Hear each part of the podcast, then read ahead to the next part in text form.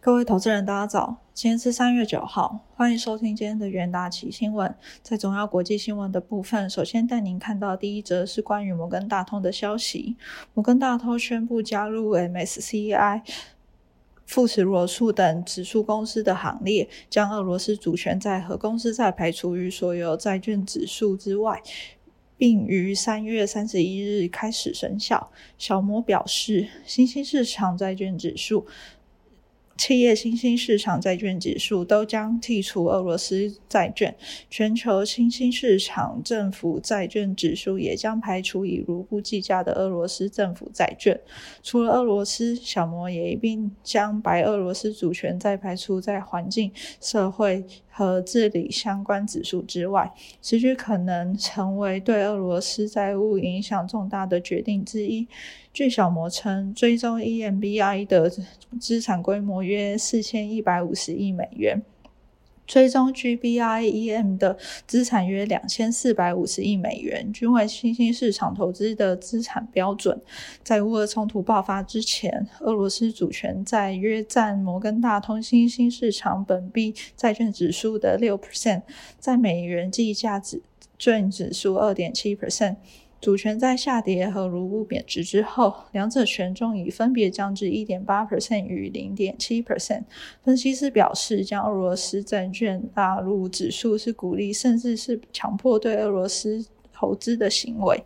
随着俄罗斯制裁一波接着一波，加上面对外界的压力，名称富时罗素与标普道琼指数在内的指数编制公司已于上周陆续剔除俄罗斯的股票。第二则新闻来看到经济制裁的消息。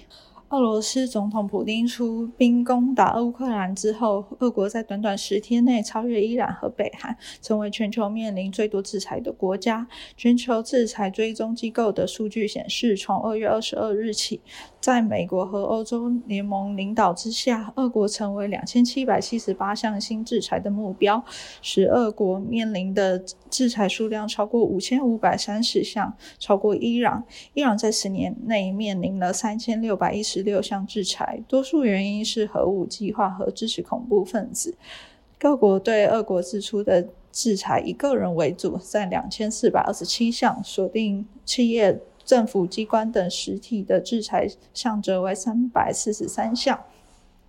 瑞士是全球采取最多制裁行动的国家。共计对俄罗斯实施五百六十八项经济制裁，欧盟为五百一十八项，法国为五百一十二项，美国为两百四十三项。俄国面临的压力一天比一天沉重。上周末，美国运通和 Netflix 也采取行动，宣布暂停俄国的业务。有些企业这样做是因为制裁真人，但有些企业是自行宣布抵制俄国。此举显示美国与盟友大的团结，尝试运用经济实力挡下普丁。这也显示这些国家不愿派兵前往非北约国家的乌克兰。俄国副总理表示，若西方国家真的拒绝进口俄国石油，可能会对国际能源市场带来灾难性的后果，损害消费者的利益。他更说明，俄国可能将石油外销到其他的市场，对此，俄国已经做好一切的准备。第三则新闻是有关于升息的消息。市场普遍预期联准会将在三月十六号将基础利率上调二十五个百分点。联准会主席鲍威尔表示，鉴于战争的不确定性，联准会将会谨慎行事。摩根斯丹利表示，尽管乌克兰战事引发地缘政治和经济的风险。联准会仍应开始一系列的升息，但必须是非常有条理性的执行，以抑制俄罗斯入侵乌克兰之后的价格飙升压力，并预计联准会今年将升息四次，每次升息二十五个基点。而且同意鲍威尔的说法，不能在不确定之上大想行事。联准会当前所面临的困境是通膨正在升温，而不是短暂性的。因此，联准会的升息并不令人感到意外。在欧俄战争之后，石油、金属和其他大宗商品价格飙升，加剧了人们对通膨看不到尽头的担忧。联准会提高利率的同时，也不想让经济陷入衰退。如果让经济陷入衰退，就会陷入停。质性的通膨，那就会变得很糟糕。因此升息预计会有序的进行。同时表示，在俄罗斯入侵乌克兰之后，对乌克兰采取的最重要的行动就是停止购买其天然气和石油。接下来看到国内新闻，首先是国内行情的部分。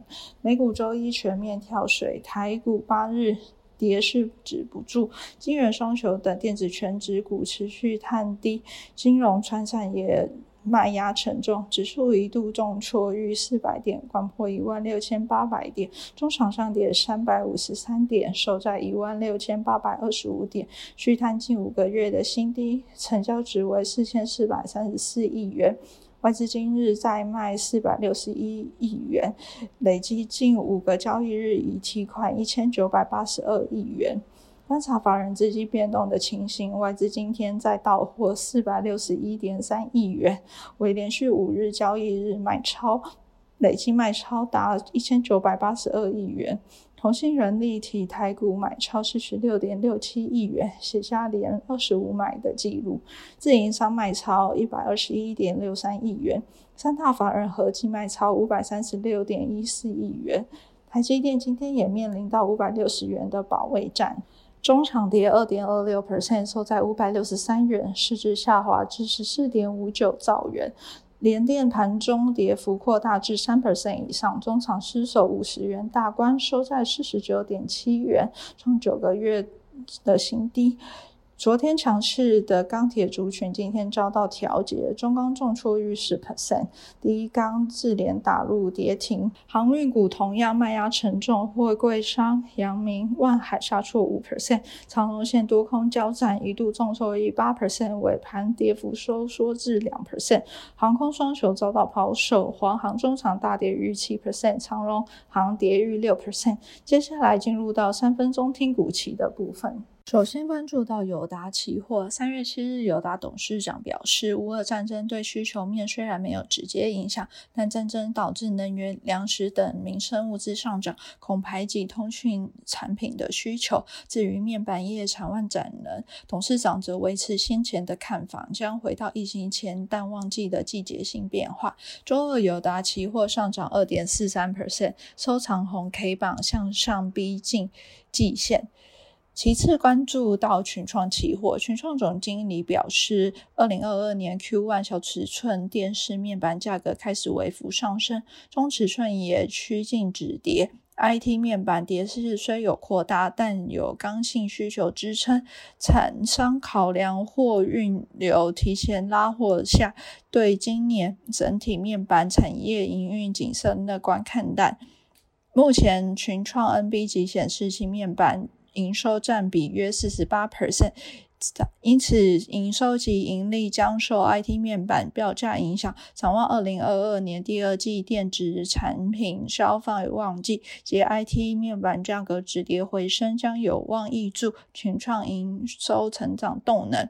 周二群创。期货开低走高，上涨二点一 percent，呈现区间盘整格局。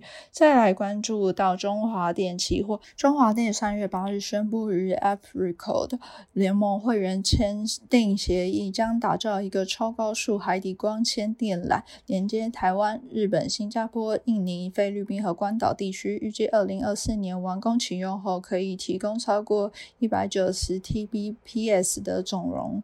量未来打造五 G 行动宽频、物联网、人工智慧、虚拟实境、云端服务与远距视讯等更高速稳定的网络服务品质。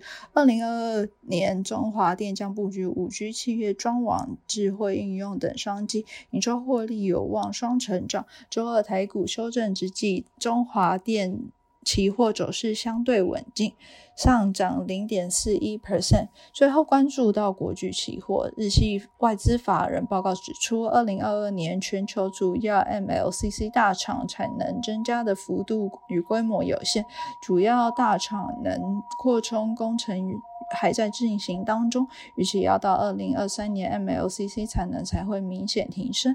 预估 MLCC 标准品二零二二年 Q1 价格季减三到五 percent，二零二二 Q2 价格跌幅约五 percent。周二国巨期下跌二点七一 percent，盘中一度跌破支撑中长。买盘入场拉回。以上就是今天的重点新闻。明天同一时间，请持续锁定元大旗新闻。谢谢各位收听，我们明天再会。